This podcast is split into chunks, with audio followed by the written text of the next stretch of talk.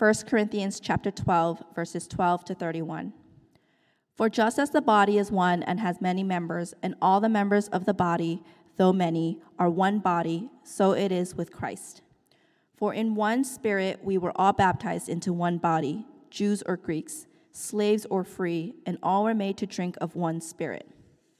For the body does not consist of one member, but of many. If the, if the foot should say, Because I am not a hand, I do not belong to the body, that would not make it any less a part of the body. And if the ear should say, Because I am not an eye, I do not belong to the body, that would not make it any less a part of the body. If the whole body were an eye, where would be the sense of hearing? If the whole body were an ear, where would be the sense of smell? But as it is, God arranged the members in the body, each one of them as he chose. If all were a single member, where would the body be? As it is, there are many parts, yet one body. The eye cannot say to the hand, I have no need of you, nor again the head to the feet, I have no need of you. On the contrary, the parts of the body that seem to be weaker are indispensable, and on those parts of the body that we think less honorable, we, dis- we bestow the greater honor, and our unpresentable parts are treated with greater modesty, which are our more presentable parts do not require.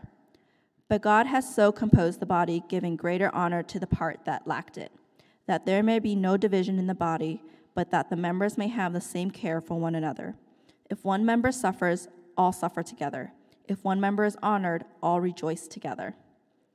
Now you are the body of Christ and individually members of it. And God has appointed in the church first apostles, second prophets, third teachers, then miracles, then gifts of healing, helping, administrating, and various kinds of tongues. Are all apostles? Are all prophets? Are all teachers? Do all work miracles? Do all possess gifts of healing? Do all speak with tongues? Do all interpret?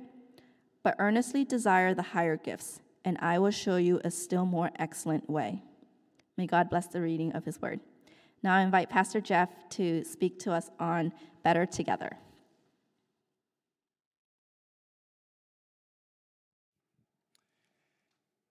Morning, everyone. It's so good to be able to worship with everyone this morning. If you're just joining us, we've been preaching uh, through our DNA and our identity, which we've embedded in this vision frame that we've been kind of constructing week to week. And so we started with our mission statement up at the top bridging cultures to build a family in Christ. And then we worked our way down the sides with our motives on the one hand and our marks on the other hand. From being for God to being missional in life, from being scripture driven to being shaped by scripture. When we think about our motives or our core values, it's a lot like defining our team colors. It's what sets one church apart from all the other teams on the field, even as we're all called to fulfill the, God's great commission. Now, I know not all of us watch sports, and that's okay. But sometimes, you know, we might catch a game. Maybe uh, there's a bunch of people that are watching the big game, whether it's the Super Bowl or the World Cup. And a question that gets asked is, well, which, which team is USA or which team is the Celtics? And I think team colors is one of the easiest and fastest ways to kind of point out and identify a team. Right? It's much faster than, than saying, you know, oh, the Patriots, that's the team with Bailey Zappe. And we're like, uh, who's that? And I don't really care. They all look the same to me, right?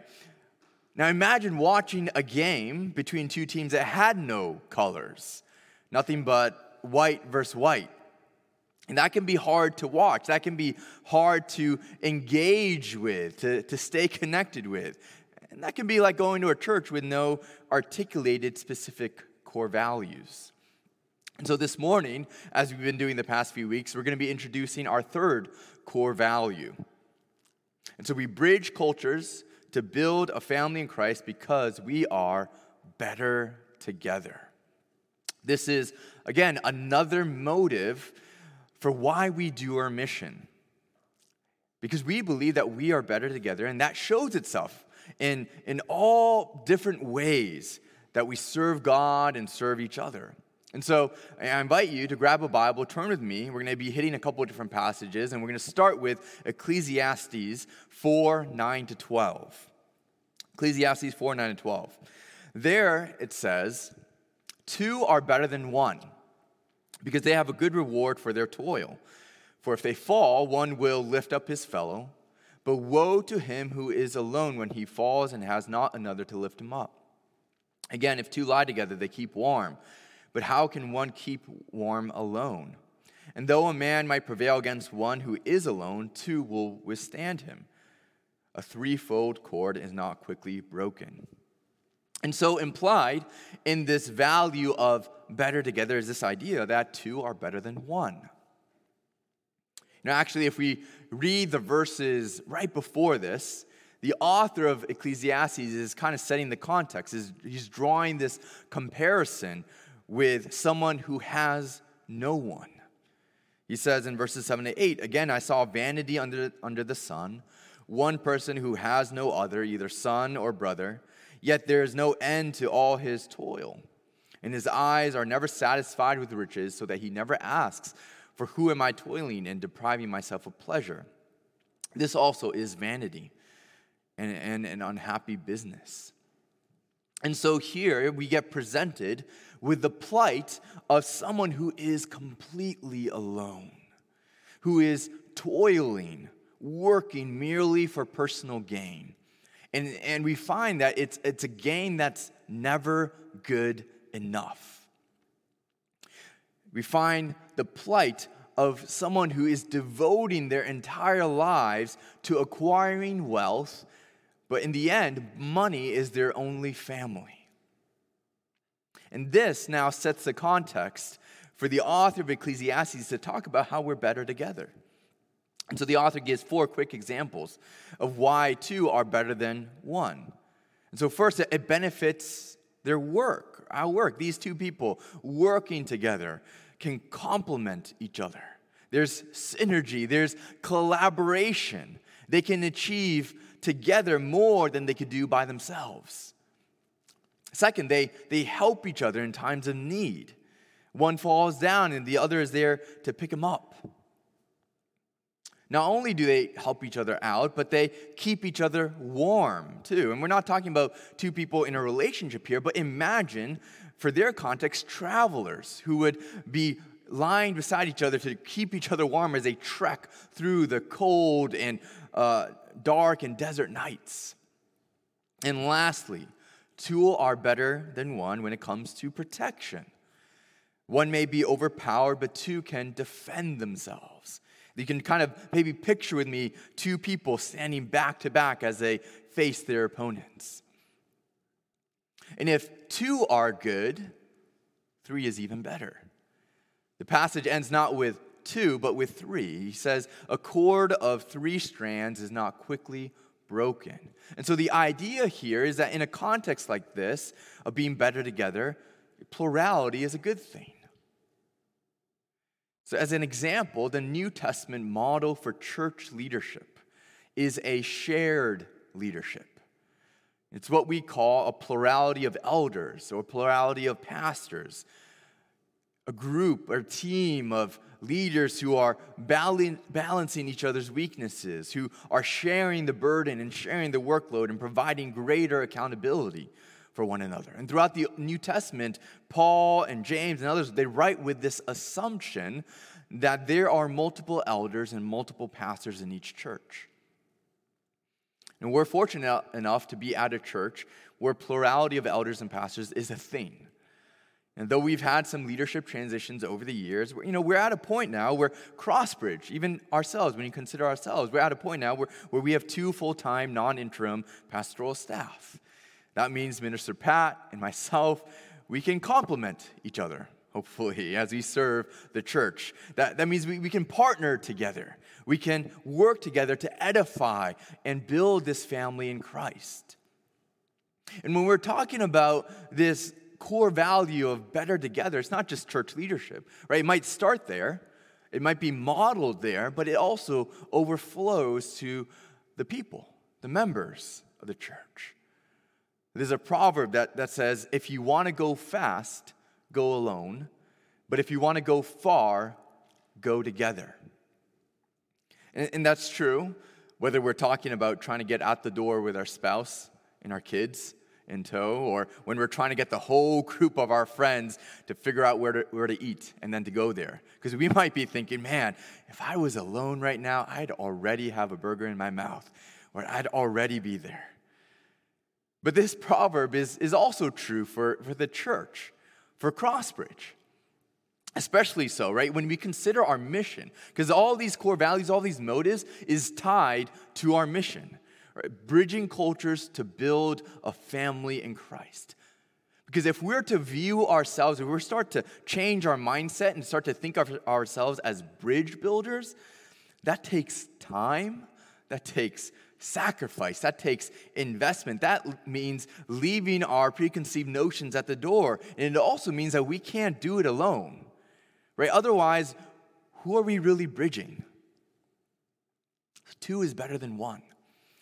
And in our passage that was read this morning, we get another snapshot of why we're better together. 1 Corinthians 12. It's because we are one body with many members. Paul's writing to the church in Corinth. This church had a lot of issues, some of which had a lot to do with division and factions and, and how people treated one another amongst the body of Christ, amongst their family in Christ. And so, here in chapter 12, Paul is addressing this issue of how the Corinthians viewed and treated one another through how they viewed spiritual gifts. You see, the, the Corinthians, this, this body of believers, had been uninformed about what was the proper criterion for the genuine work of the Spirit of God. Contrary to what they believed, it was not the presence of spiritual gifts, or in their case, the presence of one particular spiritual gift, which is the gift of tongues. That the criterion for the work of the Spirit in the believer's life was not this unintelligible utterance marked by the gift of tongues, but an intelligible utterance in which the content in which you're uttering was the confession of Jesus Christ as Lord. And so Paul is kind of really emphasizing the unity of the body of believers. But he continues on to explain that this unity does not mean uniformity. In fact, this unity requires diversity. And so all of these people are, are united because they're confessing Jesus Christ as Lord, but they're different too. They're individuals. And the diversity of their spiritual gifts, which the Spirit gives them, which they experience, it's rooted in the diversity of the one triune God. So, to put it simply, Paul was pointing out that the, the, the Corinthians were diverse in gifts, but united in their confession of Christ. And he really wants to drive this home for them. He makes the point that it's the, the same Spirit, the same Lord Jesus, and the same God who gives these gifts to the Corinthians. Seven times the word same is repeated, 12 times the word Spirit is repeated. And so the Spirit works in different ways, but it is the same Spirit who works among the different Corinthians. And so one is given one spiritual gift, another is given a different one. And guess what? That's okay. That's good. And so Paul uses this metaphor of the human body, which has different members, to describe the body of Christ, which also has different members. So, hence, we are one body with many members. And he uses it to emphasize both the church's diversity and the church's unity. Like, this is how they're better together. And if the Corinthians, you know, if they really got that, it would transform, it would change how they treat one another. Because what we find in this chapter is this is not the case, right? You have, you have certain people amongst this body of believers who feel superior, and you have others who feel inferior within this wider family in Christ, the Corinthian community. And they feel this way because of what spiritual gifts they have. But Paul reasons, though, as we read earlier, for the body does not consist of one member, but of many. If the foot should say, Because I am not a hand, I do not belong to the body, that would not make it any less a part of the body. And if the ear should say, Well, because I'm not an eye, I do not belong to the body, that would not make it any less a part of the body. The eye cannot say to the hand, I have no need of you, nor again to the head, the head to the feet, I have no need of you. And so, what Paul is really drawing out for us is that those who feel superior cannot say, I have no need of you. And those who feel inferior cannot say, I do not belong. And I would actually add that sometimes when we're hurting, where we're in a place of hurt, when this value of better together feels like really distant and more aspirational than actual in Crossbridge, those of us who feel inferior might actually respond out of that hurt by saying, not I do not belong, but by saying, well, I have no need of you. And those who feel themselves to be superior might instead say, I don't belong here. Paul is not just admonishing those who feel superior, he's also admonishing those who feel inferior. And he says, But as it is, God has arranged the members in the body, each one of them, as he chose. If all were a single member, where would the body be? As it is, there are many parts, yet one body. So we are one body with many members. We are better together. And, and what that means, as we said in our responsive reading, is that we collaborate together to accomplish God's mission. And different people have different roles, right? One member is an ear, maybe the other is a hand. But Paul also kind of points out in verse 23 that all the parts or the members of the body are necessary, no matter how much we uh, cover them, no matter how much attention or visibility we give to them. God has designed the body of Christ this way. Right? Some of us might be an ear or an eye, which gets a lot of attention and a lot of visibility, but some of us might be a liver, helping to clean the toxins out from this body. Others of us might be a lung, which gives breath and life to Crossbridge. Right? Neither is visible, they're internal organs but both are just as important because bodily appearances can be deceiving. And so, so now we ask, well, where does this value of better together, where does it show itself up in the life of Crossbridge, right? These team colors, these motives, they generally should already be here in our congregation, even if it's beneath the surface. But now we're kind of putting a name to it. Now we're kind of pulling it out to the surface so that we can identify, so that we can point it out, and so that we can own it. Better together. We collaborate together to accomplish God's mission. How does it show up? Let me give you a few examples that I think of. Maybe, maybe you have more examples that you might think of. The assembly line.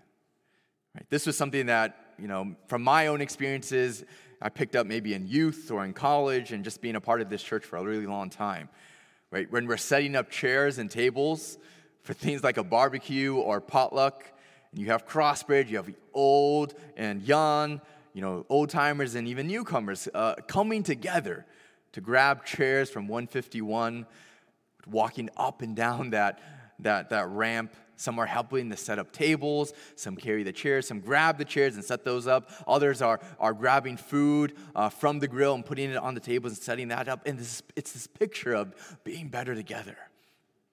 That we can ultimately accomplish more and hopefully more for God, being missional in the long term when we're doing it together. Now, I remember going to, to our youth retreats, and we would drive these yellow school buses, and we load up our 12 or 15 passenger church vans with all the luggages and the duffel bags and the sleeping bags of the youth. And then when we get there in the dead of winter, with all the snow in, in February, you know, we as a youth would, would line up and we, we'd create an assembly line because we're all about being efficient and getting things done quick and we would line up and we would unload everything and we would hand off one by one from one person to another, one duffel bag to another, one sleeping bag to another, moving things from the back of the van to the inside of the barn away from all the snow. Right, this assembly line It's an example, it's also a metaphor, right, of us collaborating together. It's more than that, too, though, right? It's not just serving ourselves or doing things faster so that we can feed ourselves faster, but collaborating together to accomplish God's mission. And so this shows up in, in the way that we do ministry, the way that we bring about teams, whether it's the retreat planning team or the worship team or our church wide NCPI team. That's the Neighbor Church Partnership Initiative, right? That we, where we reached out to financially support other churches in the area because we're better together. It's also present in, in the way that we as Crossbridge relate to the other congregations in this larger church of CBCGB. Right? We have youth ministry, we have children's ministry, we have Chinese ministry, we have city outreach ministry. And many of us are part of this larger church and even serve in some of these ministries, children's and youth particularly, because I believe that at the end of the day, underneath it all, part of the reason why we do is because we believe that we are better together. In the home group that I'm in, uh, we spent a few weeks this summer to go over this assessment uh, that was created by Gallup called Clifton Strengths. Now, look, no assessment is perfect, right? And it's a tool, right? So if we don't use it, probably not going to be that helpful. But the premise behind this uh, assessment that we use, this, this Clifton Strengths, is actually really quite similar to the premise that was behind our vision frame that we've been constructing in the same way that every church is unique, right? God does not mass produce his churches off of an assembly line. Every church has its strengths, has its calling. So too is every person created by God in the image of God, but also unique and has their kind of natural themes of talent, which they can cultivate into a strength with knowledge and with skill. And so we as a group took this assessment and we started doing a couple of exercises together. The very first exercise we did was this thing called Love, Crazy, Envy.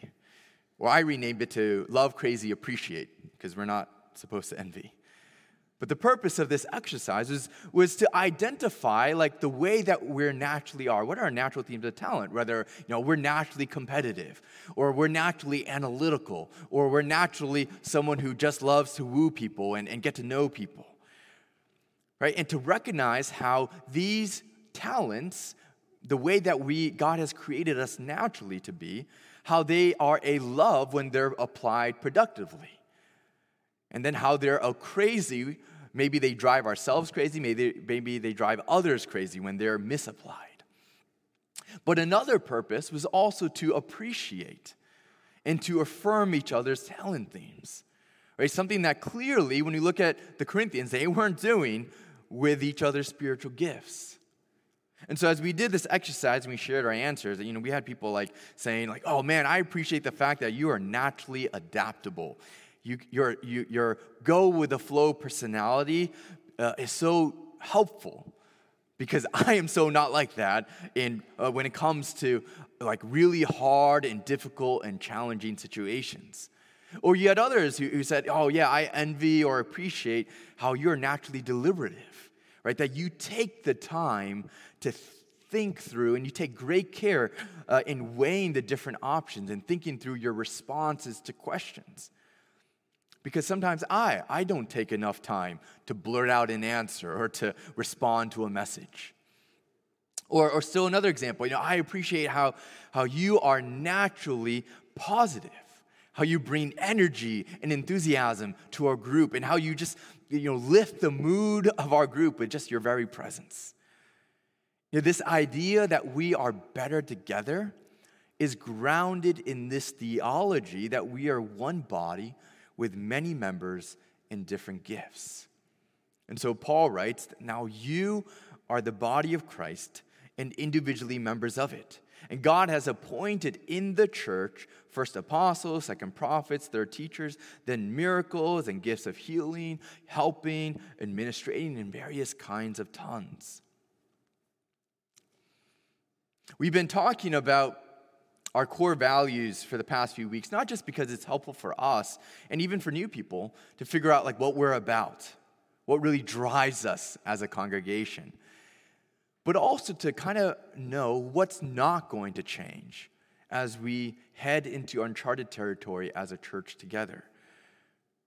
Right? Especially as we are living in a world coming out of a pandemic that is rapidly becoming more volatile, more uncertain, more complex, and more ambiguous. Our core values are a signpost that while, look, we, we may need to adapt as a congregation, we may need to change things, we may need to change ourselves in order to be more missional, right? In order to really fulfill this mission statement of bridging cultures to build a family in Christ and not just have it as a, as a bumper sticker or as a page on our website. Like, so while we may need to do some things different, our core values aren't going to change they are still going to be present in one way or another.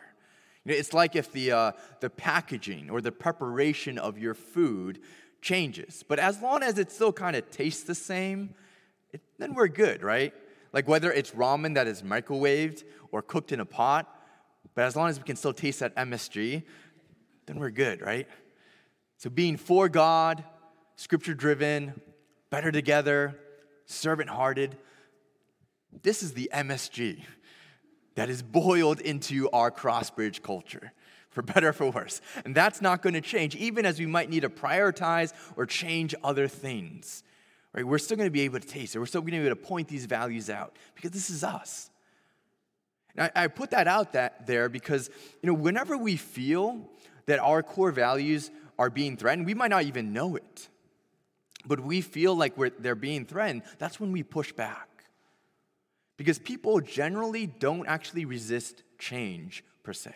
I know a lot of us are really like averse to change, but hang with me here. Like people generally don't resist change per se. They resist loss. And change brings loss. And if we feel that whatever we need to change in order to become more missional is going to mean that we lose out on one of our core values, that's probably not going to go over well right? It, like if I say like, oh, in order for us to really bridge cultures, we're going to stop being scripture driven. That's not going to go over well. And so to use that as an example, because we preached about that last week, right? Being scripture driven means that we look to scripture to know God, to navigate the demands of everyday life. It also means that it's demonstrated in the life of Crossbridge by our adherence to sermons that are more expositional and exegetical, that takes into consideration authorial intent and not just injecting my own ideas and feelings because we really want to hear what God has to say. It's demonstrated by how we do Bible study, right? That it's not just a stream of consciousness where we're just sharing whatever comes to mind, but we are studying the Word of God, that this is God speaking to us, and we want to hear from Him. It also means that we generally preach and teach lectio continua, which is just this fancy term that means that we generally preach through a book of the Bible or large portions of Scripture rather than just jumping around. Now, look, we do take breaks here and there, and we preach on certain topics of relevance that, like this current uh, series. But I, I, think if I were uh, to suddenly just say, you know what, we're just going to preach on whatever is most popular now. We're just going to go from one thing to another. I'm going to start hearing from a lot of you guys. And the same thing could apply to any of our other core values, like better together, right? If there are changes to our groups, the way we do our groups, or how we spend our budgets, or our building projects that appear to threaten this better together value, then we, we start pushing back. But we have to remember that these, these core values, all this, the purpose is to build up the church this family in Christ, both internally among ourselves as we demonstrate care for one another, but also outwardly as we collaborate together to accomplish God's mission. And so, as we've been doing week to week with these core values, we've been matching a motive or core value with a mark, right? If this is really kind of like what drives us, our motivation, then what does that look like? Who are we becoming? So, if we are better together, then let's be walking in community. In Hebrews, it says, Let us hold fast the confession of our hope without wavering, for he who promised is faithful, and let us consider how to stir up one another to love and good works. The author is writing to early Christians and who are in danger of giving up on God and departing from the faith. He urges them to, to hold fast the confession of our hope, the same confession of Christ that the Corinthians were united around, that we're united around, even as they were diverse in their gifts. And he follows that up with another command, then, right? Let us consider how to stir up one another to love and good works.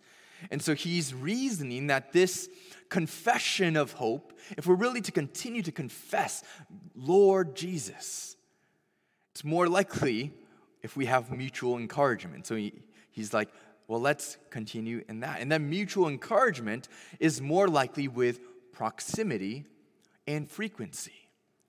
So, verse 25 not neglecting to meet together, as is the habit of some, but encouraging one another.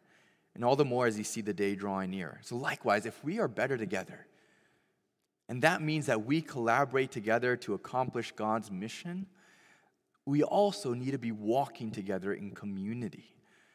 So, so that we can hold fast to our confession, so that we can encourage each other, so that we can support one another. Doing all of this often and doing all of this together. Brene Brown, uh, some of you know who she is, professor and author. She shared this story about a group of women in a remote village in Africa. They would spend their afternoons at the edge of the river, washing their family's clothes by hand. And as they did so, in the light of the day, they would share stories. They would ask questions. They would catch up with one another. They would laugh. They would cry. They would laugh so hard they would start crying. They would check in with each other. And these women were in poverty, but what we find, what she shares, is that after a while, it turns out that this entire village experienced an influx of wealth after they became more resourceful. And so now these villagers could afford uniforms, they could have electricity, they could buy things like cell phones and washing machines.